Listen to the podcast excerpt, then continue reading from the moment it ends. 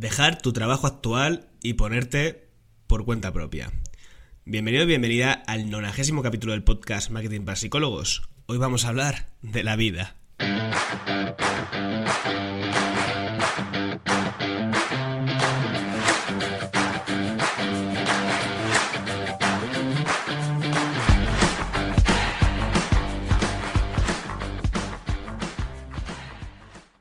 Cuando he dicho esto de nonagésimo me ha sonado rarísimo. He tenido que buscarlo porque el capítulo anterior era el octogésimo noveno. Ya dije que cuando llegue a 100 voy a parar de decir esta puta mierda. Tengo que mirar a ver qué voy a decir en su lugar. Porque ya es que no sabía ni cómo era el 90. He puesto en Google nuevegésimo a ver qué me salía. y lo he, lo he encontrado.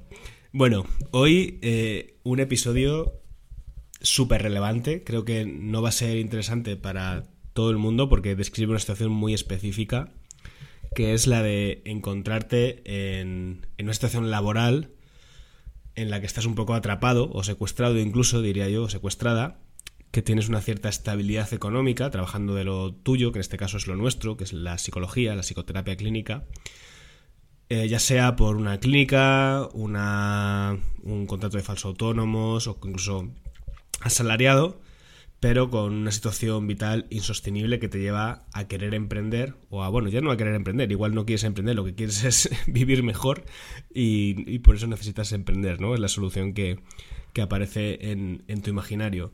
Pero eso implica abandonar eh, o asumir, mejor dicho, el riesgo de perder lo que, lo que ya se tiene, ¿no? O lo que ya, eh, el punto de partida con el que se arranca. Como digo, por eso creo que es un capítulo que no le va a interesar a todo el mundo, porque a lo mejor este podcast lo escuchan ya muchas personas que ya están decididas, ya están encaminadas al tema de, mm, trabajar por cuenta propia. Pero eh, creo que es importante que me tengan este punto porque me estoy encontrando muchos mensajes de este tipo. Bueno, siempre me los he encontrado, pero en concreto me ha impactado que un, un compi eh, me mandó un mensaje el otro día que te voy a leer ahora más o menos, no literal, ¿vale? Porque, bueno, no por, por no ser literales, y había pensado contestarle eh, y luego le voy a contestar, evidentemente, pero esto me ha llevado a la idea de, bueno, tengo que grabar un podcast, pues porque no grabo el mensaje que yo le transmitiría a esta persona, mi consejo, y ya pues seguramente que lo escuchan muchas personas que pueden estar interesadas, ¿no? Este compi me comentaba que lleva mucho tiempo, muchos años, en una misma consulta de psicoterapia. Él, en su caso, tiene contrato con nómina y le pagan una parte, eh, si lo he entendido bien, por contrato, ¿vale? Como unos mil, vamos a decir unos mil quinientos más o menos. Y unos mil o menos, un poquito menos, bueno, en torno a unos mil en, en negro, ¿vale? Por lo cual, a nivel de, de tributación, de pues si tiene paro o lo que sea, pues se le quedaría con el sueldo que, que tiene el de los mil, de los mil y pico, ¿vale? Eh, en su caso, eh, podemos pensar que es un salario que no está mal, es decir, está sacando unos, pues eso, unos 2.500 más o menos al mes, que es un salario que podemos decir que, que está bien, ¿no? Más o menos. no sé cuánto por, por, o sea, por convenio, no sé cuánto cobraríamos los psicólogos y las psicólogas, pero igual está por ahí más o menos. Si fuera todo en, en nómina, claro, evidentemente, ¿no? Pero bueno, más o menos es un salario que puede, yo creo que para la mayoría de la gente podemos pensar que está bien. El tema está en que ve entre 40 y 50 pacientes de media, él me hizo un número más exacto, pero bueno, no quiero dar, quiero distorsionar un poquito los datos, entre 40 y 50 pacientes de media, a los que la sesión se les cobra a un precio en el que él no se lleva ni el 50% de lo que genera. Yo creo que se lleva el 40% aprox. ¿Qué pasa? Que cuando tú empiezas un, cuando tú sales de la carrera o cuando del máster o de donde sea, cualquier oportunidad laboral te parece fascinante, porque es empezar a trabajar de lo tuyo, coger experiencia y colocarte, ¿no? Esa palabra tan, tan usada en las generaciones anteriores de nuestros padres que nos, que nos han, bueno, nuestros padres y, los profesores y todo el mundo, que nos han grabado ahí a fuego, ¿no? De lo importante que es colocarte y en, y en lo tuyo. Luego va pasando el tiempo, van pasando los años, y empiezas a notar, eh, pues eso, la triste mm, agonía y vida que implica ciertas condiciones laborales. A mí ver entre 40 y 50 pacientes a la semana me parece una salvajada. O sea, yo no sé cuánto durará la sesión con estas personas. Si son de una hora, mm, esta persona echa más de, de, lo que sería una jornada laboral. Em, me parece una salvajada. O sea, tanto si sean de una hora las sesiones como si son de media o son más, o son más cortas, me parece que yo no, yo no soy, no sé, mejor hay quien tiene esa capacidad, pero yo no sería capaz de llevar 40, 50 casos a la semana eh, bien, como yo entiendo que es bien, ¿vale? Que es con la seguridad de que los de que los manejo, de que los tengo bien controlados, de y tal. Eh, además de esto, que eso yo creo que es el, peor punto y lo que más quema, no sé exactamente este compi, pues tampoco que le quería preguntar mucho, pero cuál es la parte que más le quema, pero a mí creo que lo que más me quemaría es esa, esa sensación de descontrol, ¿no? Si cuando tienes 15, 20 pacientes puedes tener uno, dos, tres que se te descuajaringa un poco la terapia en el sentido de que no sabes muy bien lo que les pasa, cómo ayudarles, que la terapia está enquistada y eso te jode un poco la mente. Pues si tienes 40, 50, igual tienes 6, 7, 8 y, a mí quizás por mi carácter obsesivo me, me explotarían las vísceras eh, al final de cada semana, ¿no? Sumándole a esto que tienes que estar con un montón de personas, eh, hacer un montón de evaluaciones, de diagnósticos, de corregir pruebas, de mandar, si mandas pautas, pues también tenerlas en cuenta, acordarte de todos los casos clínicos, eh, si como tengas que supervisar, mm, ya no supervisar uno, a lo mejor supervisar un montón de casos porque como digo se te multiplican las dudas. A mí me parece completamente insostenible. Así que los 2.500 euros empiezan a parecer bastante escasos, ¿no? Y existe, como digo, esa trampa mental o esa situación, ese conflicto de intereses en el que dices, joder, voy a abandonar este, esto que al final es dedicarme a lo mío por un salario que está más o menos bien, eh, aunque me esté, le esté cogiendo asco, terrible asco a la profesión, pues yo creo que en algún momento va a tocar hacerlo, porque si no, como digo, le vas a acabar cogiendo asco a la profesión y te va a afectar a nivel personal si no te está afectando ya. Recibí un mensaje muy parecido, en este caso era el de una compi, que ya no trabajaba en una clínica perdón, ella eh, el otro día me dijo una, una compi, una transdivaner, que siempre que grababa un podcast estaba malo, estaba con mocos y que a su marido le hacía muchas gracias. Si me estás escuchando, transdivaner o marido transdivaner, eh, un saludo de aquí porque vuelvo a grabar el podcast con tos y con mocos. Es verdad que siempre, siempre estoy malo, no sé cómo me lo monto. Creo que tengo que dejar de dormir con el culo al aire. En cualquier caso, el mensaje que recibí de esta compi, eh, de la, no de la Transdivaner, sino de la compi del correo que tiene una situación similar a la que te he descrito, ella, si no recuerdo mal, estaba en la pública, con un salario muy bueno también, incluso creo que era superior, pero un poco lo mismo, eh, viendo un montón de pacientes, muy quemada, muy agotada. Y es que, evidentemente, cuando tú te lances a emprender, lo más natural y lo más seguro es que mm, no ganes ni un cuarto de lo que venías ganando, porque partes de cero, tienes una agenda completamente vacía y tienes que empezar a llenarla. Y esto es eh, pues un tramo, un trámite, un sí, un tramo en el que vas a estar ajustado de pelas y que te pueden entrar las dudas o temblar las piernas, decir, me habré equivocado, habré perdido una oportunidad. Eh, sé que esta es un lema muy vanido, esto de quien no arriesga no gana, pero es que como yo lo veo un poco insostenible, el poder estar así toda la vida, con la situación que ha descrito el compi, pues como tarde o temprano te va a tocar dar el salto, pues dalo cuanto antes. Cuando empieces antes a construir tu marca personal y tu negocio, pues eso que llevas adelantado, ¿no? Esos 2.500 euros, así a ojo, si mantiene el precio de la sesión, se pueden sacar, no voy a echar las cuentas exactas, pero con 15-20 pacientes, ¿no? Así que tu objetivo en mente tiene que ser el llegar a conseguir tener una eh, asiduidad de pacientes de unos 15-20 a la semana por lo que o tendrás un, un, precio, un salario similar, que no es verdad que sea del todo similar, porque luego no tienes pagas extras y bueno, tiene otros contras también, ser emprendedor, ser autónomo, eso no lo vamos a negar, pero desde luego la calidad de vida es otra distinta, ¿no? Desde lo evidente, que es echar muchas menos horas de, de, consulta, muchos menos casos, la saturación y todo esto, a incluso la sensación de autonomía y de coherencia de que eres un poco dueño, dueña de tu vida o de tu negocio o de tu forma de hacer las cosas, ¿no? Eso creo que también es muy importante, aunque a veces no lo contabilicemos como tal. E insisto, no quiero idealizar el mundo del autónomo o de la autónoma porque sé que tiene muchas cosas negativas. También tener que emprender y esa incertidumbre de si irá bien o irá mal. También es cómodo sentarse a mesa puesta y que te lo den y que te venga ya la demanda laboral hecha, ¿no? O los pacientes ya te vengan, te los haya conseguido alguien.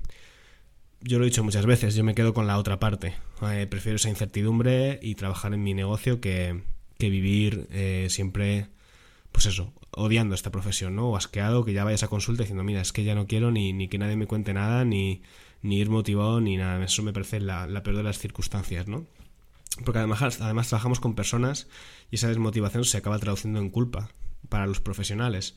Y se te junta el agotamiento con la culpa, con muchas movidas que al final pues te van, te van destrozando por dentro. Eh, entonces, lo que ya he hecho un poco como el diagnóstico, la radiografía de la situación, y lo que voy a dar ahora es la segunda parte del episodio donde digo lo que yo creo que haría, donde yo empezaría, ¿vale? De primeras, el consejo más sensato sería el de empezar a emprender sin abandonar tu puesto laboral. Yo no sé si habrá, si esta persona tiene algún contrato de fidelidad, de que no puede ponerse por su cuenta o cosas de estas, pero eh, como mínimo montaría el chiringuito antes de dar el salto. Montar el chiringuito quiere decir que construiría la estrategia, que eso nadie te puede impedir que lo hagas, conviertas tu propio proyecto. Puedes incluso no darle mucho bombo y platillo, sino simplemente construir la base.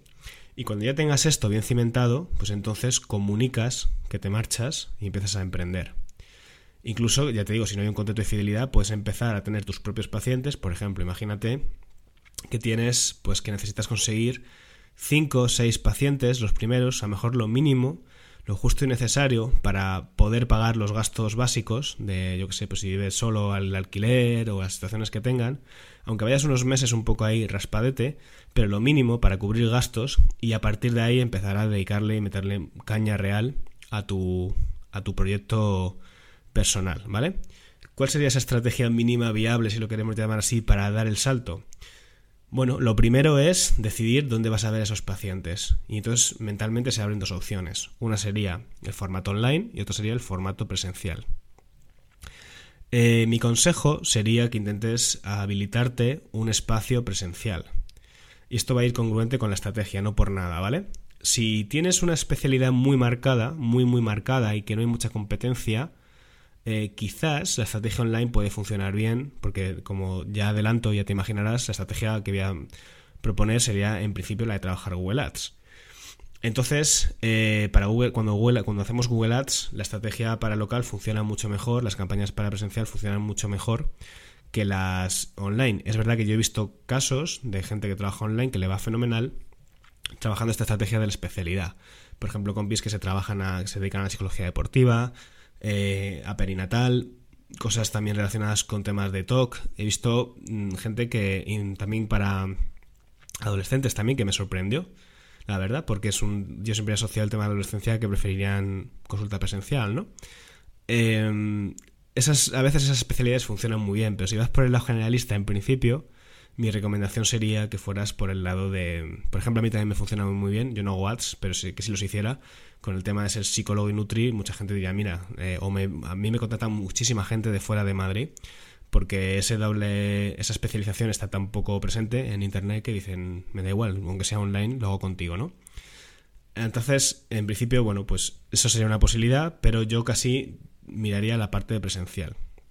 Entonces aquí el primer debate que suele surgir es ¿Cómo me voy a lanzar a comprar un, a alquilar un despacho si no tengo pacientes? Va a ser un gasto más. Tengo que ahorrar, pues que si voy a emprender y vienen vacas flacas, tengo que tener un colchoncito. ¿Cómo me lanzo a esto? Vale, pues lo ideal sería mirar un sitio por horas, ¿vale? Eh, mirar un despacho por horas que tú puedas alquilar y te des esa cierta flexibilidad antes de meterte en una mensualidad completa.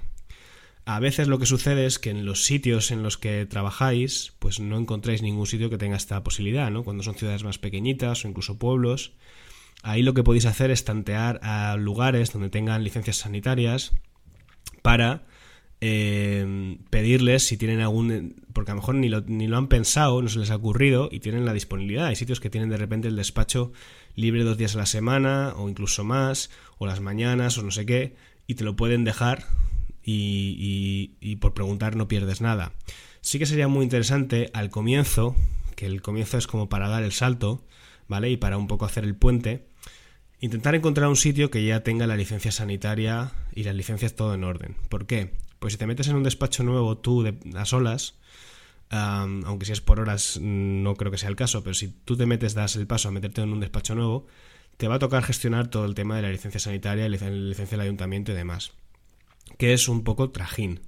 ¿Vale? Esto hay que hacerlo, en algún momento si te vas a poner por cuenta propia a todos los efectos en tu propio despacho vas a tener que hacerlo, pero aquí estamos hablando un poco de eh, hacer las cosas lo más, lo que he dicho, ¿no? La estrategia mínima viable para empezar a ser autónomos, en el sentido literal, ser autónomos, de tener empleo, de tener pacientes, y ya luego iremos pues trabajando en todas las aristas que tiene nuestro negocio de, de psicología o nuestro emprendimiento de psicología.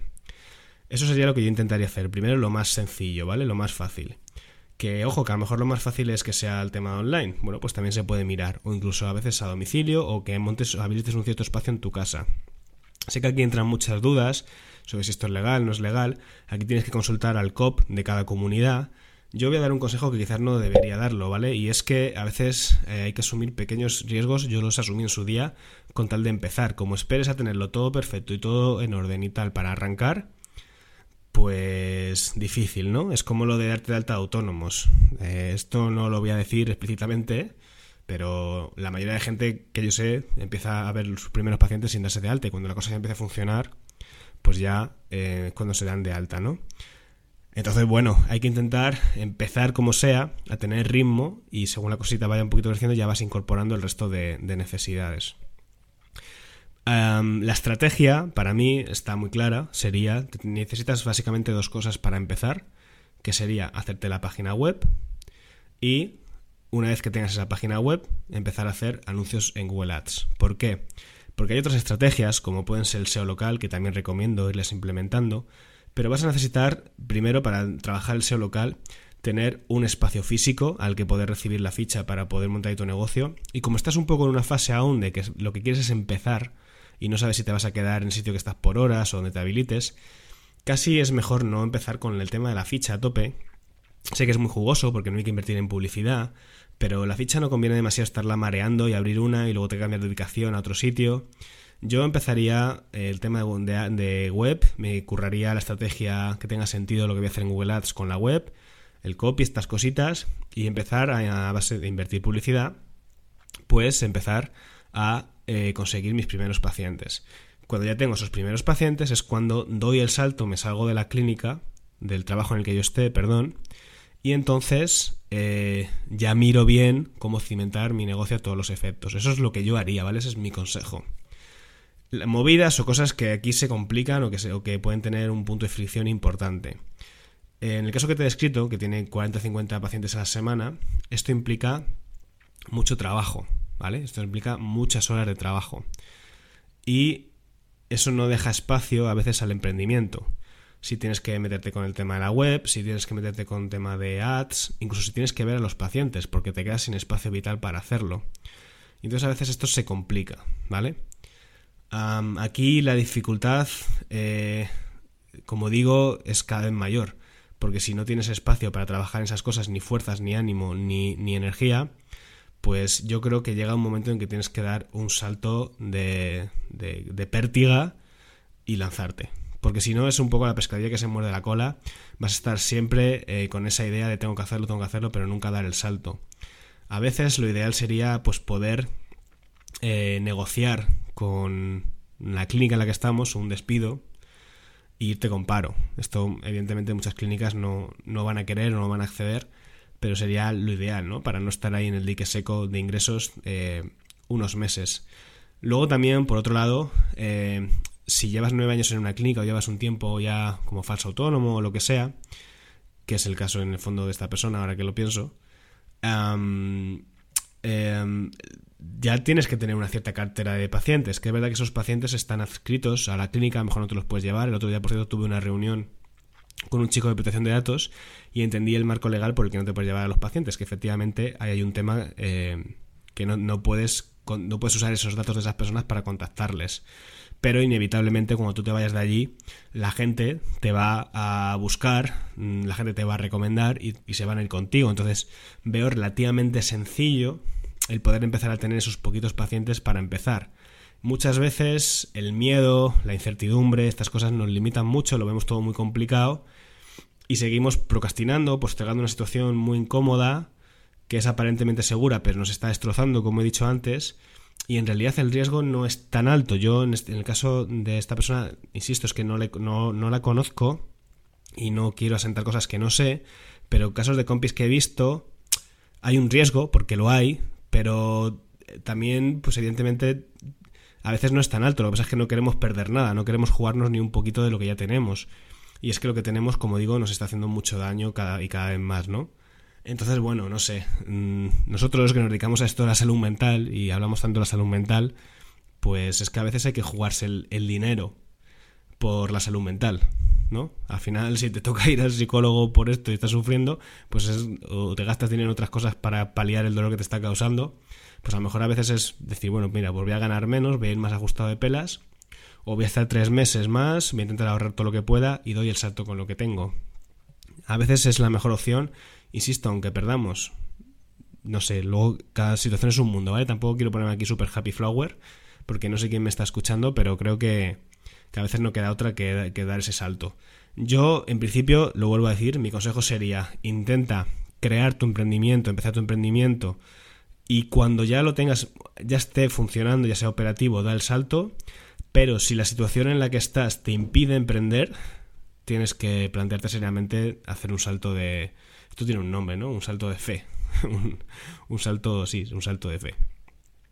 Esa sería un poco mi, mi consejo, mi idea. Eh, voy a conectar un poco con lo que he dicho al principio. Situaciones así son insostenibles en el largo plazo, entonces en algún momento va a tocar eh, hacerlo.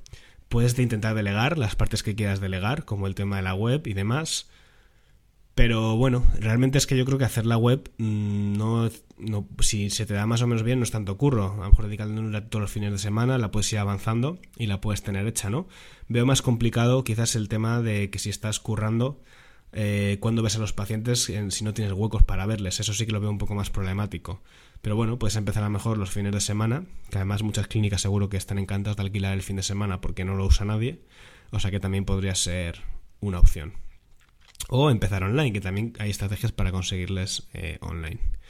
No me voy a enrollar más. Esta es una idea que este episodio, como digo, va dirigido a un sector muy concreto de los profesionales que se encuentran en una situación muy concreta, mejor dicho, con el objetivo de explicarles un poco lo que yo haría y, y también de alentar ánimo y de, y de, animar un poco a resolver esa situación porque, porque es muy triste, de verdad, vivir esta profesión con amargura y se puede vivir de otra manera. Eh, eligiendo perder para ganar. Esa sería la, quizás la frase que mejor resume este episodio. Perdemos, para, perdemos ahora para ganar en el futuro, ¿no? Lo dicho, nos vemos. Ah, bueno, no, joder, lo típico. Que si quieres. joder, que siempre se me olvida hacer un poquito de, de spam o de publicidad. Que si quieres hacer esto, eh, yo te ayudo. Así que apúntate el tras el diván, lo tendrás en las notas del episodio para que revisemos tu caso y vemos cómo, cómo dar ese salto y empezar a, a trabajar por cuenta propia, ¿vale? Venga, nos vemos en el siguiente episodio. Adiós.